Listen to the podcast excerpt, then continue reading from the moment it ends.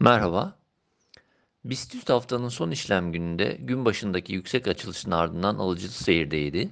Kapanış 1952 seviyesinde gerçekleşti.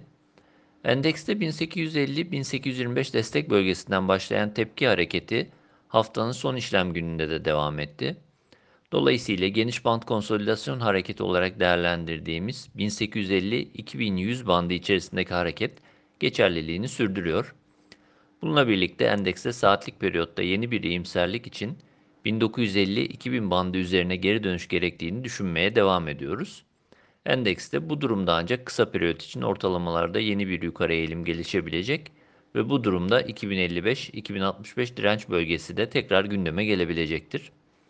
Daha önce de belirttiğimiz şekilde endekste bu seviye üzerinde yöne dair belirginlik sağlanabileceğini belirtmemiz gerekiyor. 1920-1900 bandı yakın destek, 1850-1825 bandı ise nispeten güçlü destek ve tepki bölgesi olarak görülebilir.